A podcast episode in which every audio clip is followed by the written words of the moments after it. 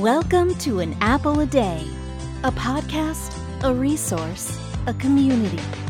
Share your experiences and learn from others as we overcome barriers and learn to live a happy and healthy life. Not as disabled people, but as people with a disability. Welcome to the community. Here's your host, Jimmy Apple.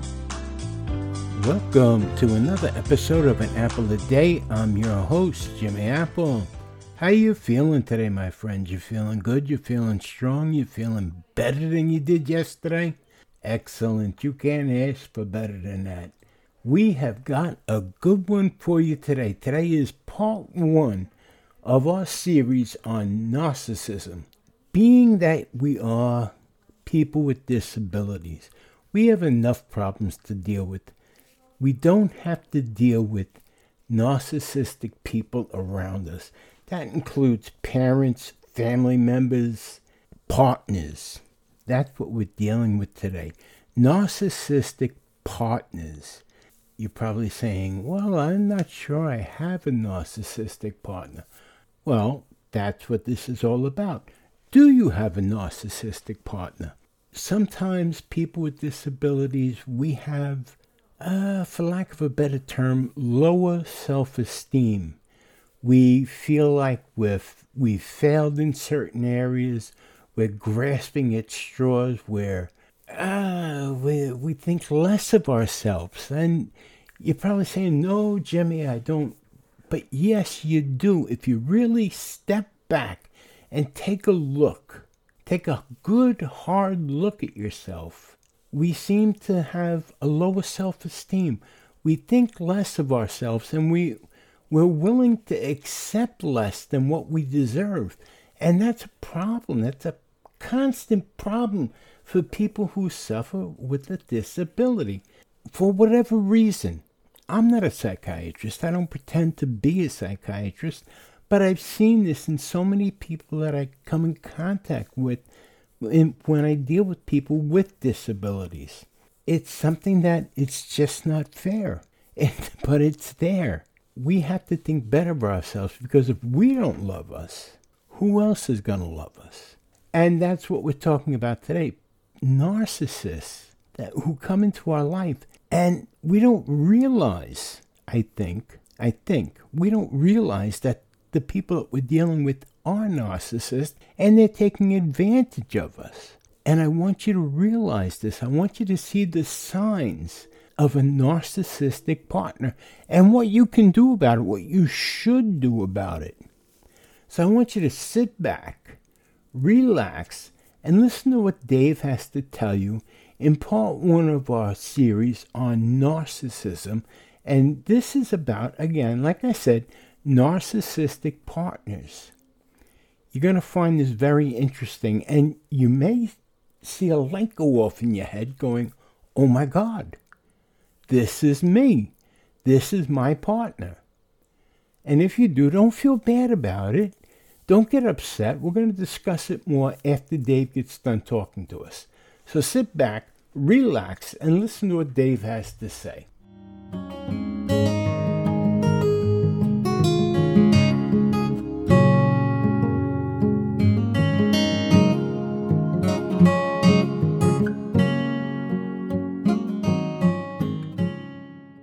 Hi friends. What's up? Today, I'll be discussing narcissism. We'll be talking about narcissistic personality disorder, a mental disorder that many survivors of abuse come across in their search for answers when questioning why their partner is making the choices they're making.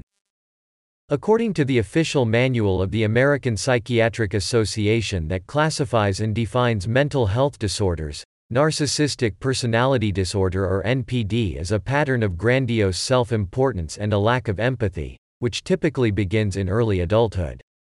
A person with NPD may exaggerate their achievements and talents, or expect to be recognized as superior without accomplishments to support this.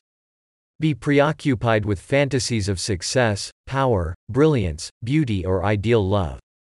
Believe that he or she is special and unique and can only be understood by, or should associate with, other special or high status individuals.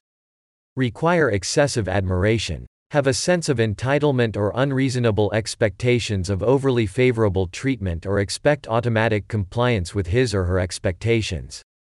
Take advantage of others to achieve their requirements. Lack empathy and is unwilling to recognize or identify with the feelings and needs of others. Is often envious of others or believes that others are envious of them. And or demonstrates arrogant or better than attitudes and behaviors, Individuals with NPD don't respond to criticism or defeat well, and may act out in anger or withdraw completely. While some individuals with NPD can be high achievers, the researchers have also found high rates of substance abuse, mood and anxiety disorders in those with NPD. Besides checking off any of the boxes mentioned, researchers tell us that a survivor can tell they're in a relationship with a narcissistic abuser if the abuser never admits fault or takes responsibility for anything. Narcissistic abusers will also use gaslighting to make a survivor believe that their memories of events are inaccurate or blown out of proportion. Tend to get very angry and walk out of counseling sessions. Advocates warn couples counseling will not stop abuse anyhow. Shame victims about anything from their accomplishments to the previous trauma they suffered, insinuating they deserved it somehow. Often stay cool, calm, and collected, sometimes even amused when their partner is visibly distraught. Project their faults and wrongdoings onto a victim, such as blaming their partner for lying or cheating when it's actually the abuser who is doing those things. Change the subject in conversations in order to evade any accountability, aka, turning the blame back onto something the victim did instead, even if it's not relevant have circular, nonsensical and seemingly never-ending conversations in order to frustrate their victim to the point where they are more likely to give up. Love bombing, a victim. Showering them with grand gestures of affection and attention only to begin tearing down their self-esteem later on. The victim then craves the original amount of admiration back, beginning a dangerous cycle of psychological abuse. According to Psychology Today, Treatment for NPD can be tricky because those who have it feel a sense of grandiose importance and are highly defensive of criticism, which makes it difficult for them to admit they're living with NPD, or to seek treatment. Talk therapy by a trained professional may help those with NPD relate to others in a healthier way. However, whether or not abuse will end by treating NPD is another story.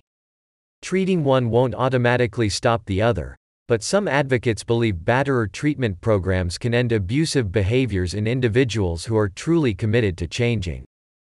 Abusive partners can have a multitude of obstacles in their lives, from mental health disorders like NPD to substance abuse to post traumatic stress disorder to unresolved childhood trauma. But the same can be said for non abusive individuals as well. This is why it's important to remember that being abusive is a choice abusers make, and it can't be blamed on an obstacle or cause in the abuser's life. An abuser diagnosed with NPD just means the abuser has two issues now mental illness and being an abuser. By the abuser convincing the survivor that the abuse he or she is inflicting is out of their control, the survivor may feel a sense of guilt or obligation to stay. The abuser may try to excuse abusive incidents with something like, It's not my fault, I have this disorder. Remember that not everyone with a mental health disorder is abusive. Abusers may tell a survivor they're going to get better, are working on it, and just need a survivor's help in overcoming their mental health issues. They may say something like, I can't do it without you or you're the only one who can help me. Survivors may begin to feel responsible for helping to stop the abuse. On the contrary, an abuser may also blame a survivor for the abuse, saying things like, Why can't you just do what I ask? Or I was only violent because you got mad at me first. A senior lecturer in the Department of Psychology at the University of Texas at Austin told DomesticShelters.org that they believes the only solution to helping some survivors see abuse as not their fault, or their responsibility to end, is by leaving. Only with distance can you see the dynamics. If you are still in contact, the abuser will likely use that pity channel effectively, they say. Your partner is interested in maintaining the status quo and will say or do whatever it takes to gain control of the situation again. Most abusers don't change, because they don't think they have to. Only a survivor knows when it's safest to leave an abusive partner. If a survivor chooses to stay with someone who has NPD, there may be a roller coaster effect to the relationship. There will be good days and bad days, but the bad days can get far darker than those in a relationship with a healthy person. Abuse almost always escalates, and a survivor should pay attention to the warning signs. Gradual escalation looks like verbal insults becoming more degrading, an abuser's control ramping up. A victim is no longer allowed to leave the house without permission, and threats becoming more alarming. If you're not back by 9, you're going to regret it. Sudden escalation looks like an abrupt change from, say, verbal insults to physical assaults. An abuser may suddenly shove a victim against the wall to make a point, or abuse a child or family pet.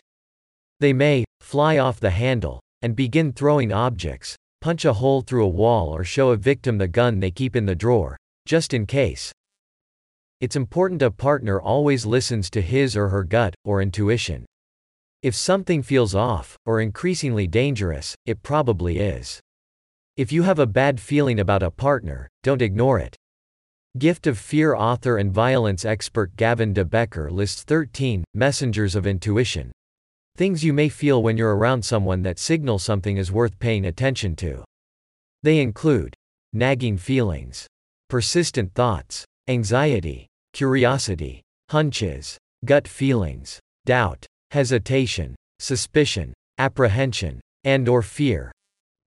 Leaving a narcissistic abuser will be tricky because the mind games, manipulation, veiled or overt threats and guilt trips will only intensify. Consider these steps when leaving an abusive partner. Call an advocate and talk about a safety plan. Involve your children in the safety plan. Consider where you'll stay while you separate from an abusive partner. Secure an order of protection and take steps to safety afterward. Don't respond to an abuser's attempts to stalk you. After leaving an abuser, it's important to also work on repairing your self esteem, which an abuser has likely torn down. Do something for yourself that makes you remember who you are. Be it taking a solo vacation, an art class, or simply dancing around the house to your favorite music. Does any of this sound familiar to you? If so, you're not going to want to miss this several episode series on narcissism and a person with a disability. I'm going to pass this back over to Jimmy. Have a great rest of your day. Hey, thanks, Dave. Well, my friends, what did you think? Did you see yourself in this story? Did you see your relationship in this story? It's a terrible situation to find yourself in. I'm sure not everybody did, but I'm sure some of you did. And what are you going to do about it? You can't stay in a situation like this, what like what Dave described. It's not healthy for you. We have enough problems on our shoulders. We don't have to have somebody else's problems put on top of that. You're worth more than some narcissistic fool. And it's not going to be easy. Believe me. Believe me when I tell you, it's not going to be easy to get rid of them. You're going to have to fight for all you're worth. You're going to have to dig, claw, and scratch your way away from them just to get your self esteem back. You don't have to go it alone. You can go to your primary care physician and tell him, look, I need to speak to a psychiatrist or I need to speak to a psychologist, to speak to a professional. You have to be able to have someone that you can sound off on, someone that you can tell your problems to, someone that can help you ink out a roadmap to get out of the situation that you're in with a narcissistic partner. It's not that easy to do on your own because every time you go to make that move to get out, they're going to pull you back in, to quote the Godfather. They're going to pull you back in. They're going to tell you, Oh, I love you. I love you. I need you. Only you can help me. And as soon as you fall back into it, they're going to claw all over you again and they're going to keep on pushing you down. You need someone to give you that push, to give you that oomph, that shove to get you out of it. And it's not easy. Believe me when I tell you, it's not easy. You're going to have to go it alone. You're going to need some really good friends. You're going to need people to talk to. And if you have nobody, There, there are resources out there. There's the crisis hotline that you can call 24 hours a day, seven days a week. It's 988. It's the crisis hotline. Dial 988 and talk to a live person 24 hours a day, seven days a week, and they can help you through this. You don't have to do it alone. You can talk to your clergyman. There are so many people out there that you can talk to to get you through this. Safe places that you can go. You're stronger than you think, but you don't have to be with a narcissist. You don't have to be with an abuser. Just remember, you're a strong, formidable person.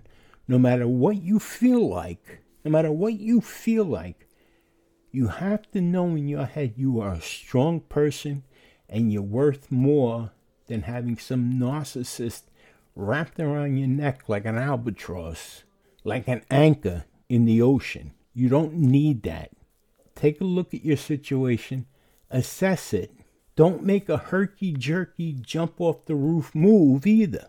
Look at your situation and talk with a professional. Like I said, there's people out there. Talk with a professional before you make some jumpy move. Now, on our next episode, of narcissism. In Narcissism Part 2, we're going to talk about the narcissistic parent. Not the one you grew up with, the one that you have right now. So buckle up, Buttercup, because that's going to be a real fun one. I want you to remember no matter what, you are a special person. You are worth being loved. You are a strong, formidable person. No matter what, no matter what anyone tries to tell you, you are worth being loved. You're not you're not less of anything. Just because you have a disability does not make you less of a person. You are worth as much as anybody else out there. You are a strong, formidable person, worthy of love and respect, no matter what. Remember that, my friends. And remember this no matter what, things can always be worse. Right now, somebody somewhere was wishing that they were in your position, so things can always be worse. Remember, watch for episode number two on narcissism. It'll be narcissism and the parent. Have a great day. I'll talk to you again real soon. My name is Jimmy Apple, and this is an apple a day.